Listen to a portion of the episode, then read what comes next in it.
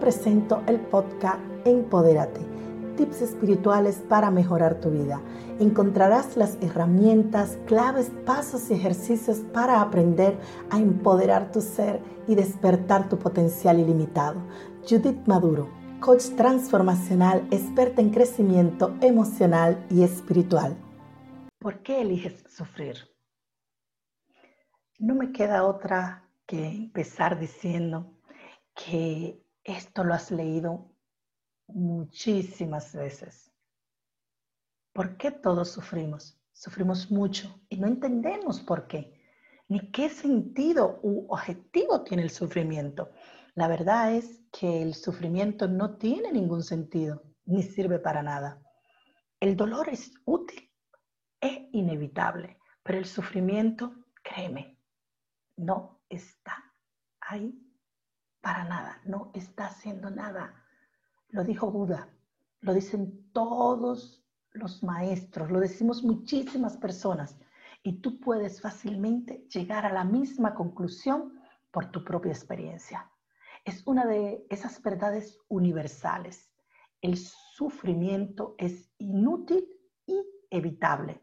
El sufrimiento es el dolor prolongado en el tiempo.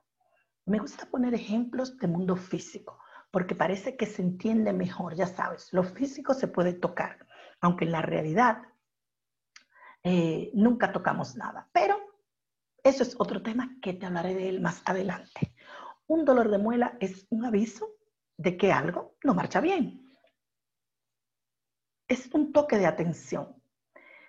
Pero a nadie en su sano juicio se le ocurre dejar que el dolor se instale y campe por sus respetos.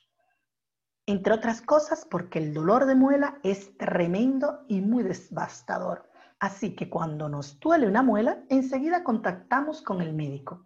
Y si no nos puede atender, nos receta algo para eliminar o paliar el dolor hasta que podamos acudir a la cita y no lo tomamos porque de otra manera estaríamos sufriendo muchísimo.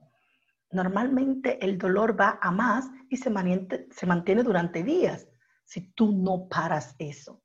Ese sufrimiento no tiene ninguna utilidad. Podría dejarnos fuera de combate. Conclusión, sufrir no sirve para nada, en lo absoluto. ¿Lo has entendido? ¿Por qué sufrimos? Porque seamos conscientes o no, elegimos sufrir. Ya lo sé, esa afirmación tan rotunda es un disparate porque nadie quiere sufrir. Te entiendo. Pero el sufrimiento emocional no tiene lugar en eso que llamamos o consideramos el mundo exterior. El dolor sí, pero el sufrimiento no tiene nada que ver con lo externo. En nuestra mente lo la que fabrica, la que alimenta ese sufrimiento y lo hace crecer y permite que se instale cómodamente en tu vida. El sufrimiento es de nuevo una lección, una decisión que tomamos, aunque no sea conscientemente. Alimentan nuestras creencias que no nos cuestionamos como que no podemos evitarlo, que es parte de la vida, que yo soy así, soy muy sensible, todo me afecta. Es gracioso o quizá tragicómico, como nos evadimos de nosotros mismos y de la responsabilidad única e intransferible que tenemos sobre nosotros y nuestras vidas. No nos damos cuenta de que somos los productores exclusivos de nuestros pensamientos, creencias, emociones y sentimientos. Y eso nos da la posibilidad de cambiarlos y por lo tanto un poder infinito sobre nuestra realidad.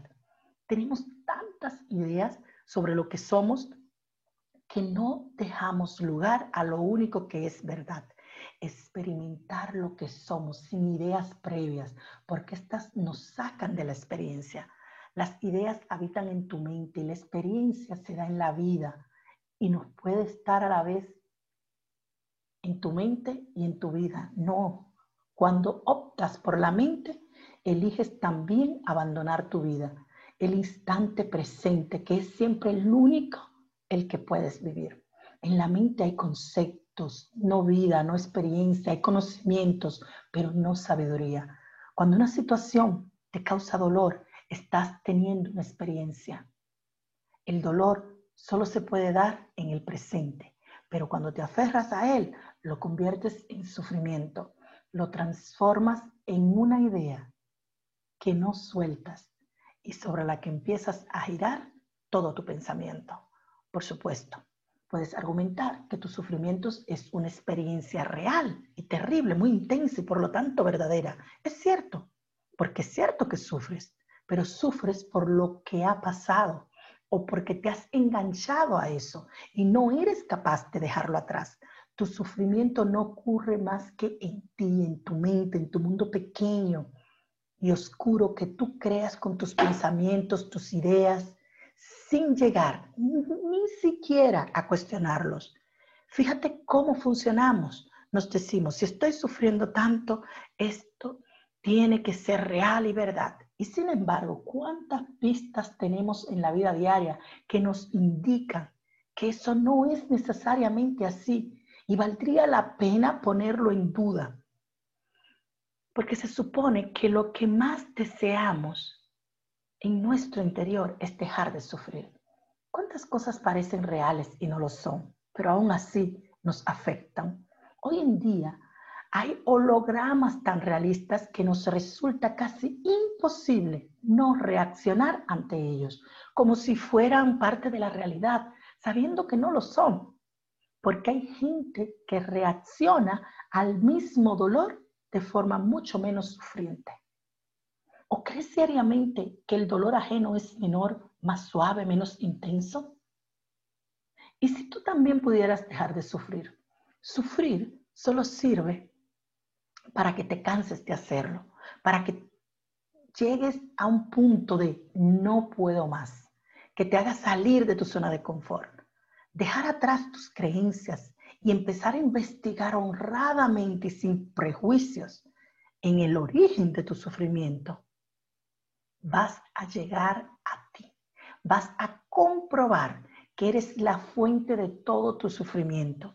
Ese descubrimiento puede ser impactante y hasta demoledor. Pero si das un paso más, puedes ver el regalo que esconde. Si tú causas tu sufrimiento, tú puedes dejar de hacerlo. No habrás ni por dónde empezar el principio. Una buena forma de hacer es seguir con honradez implacable el camino que acabas de abrir ante ti, por mucho que te asuste. Te asustan tus pensamientos al respecto. Y es hora que dejes de creer y seguir todos tus pensamientos, que son los que han traído hasta aquí ese sufrimiento. Solo tú puedes salir de ahí y solo tú decidirás cuándo quieres dejar de sufrir. Es una decisión, como todo en la vida hemos llegado al final del episodio de hoy. Mi deseo es que pongas en práctico lo aprendido. Déjame tus comentarios y te invito a compartir este podcast para que este mensaje llegue a más personas que al igual que tú quieren empoderar su ser para tomar las riendas de su vida. Que tengas un bendecido día. Gracias por estar en mi vida. Te amo y te envío un abrazo grande, grande, grande. Nos vemos en nuestro próximo episodio de Empodérate tips espirituales para mejorar tu vida.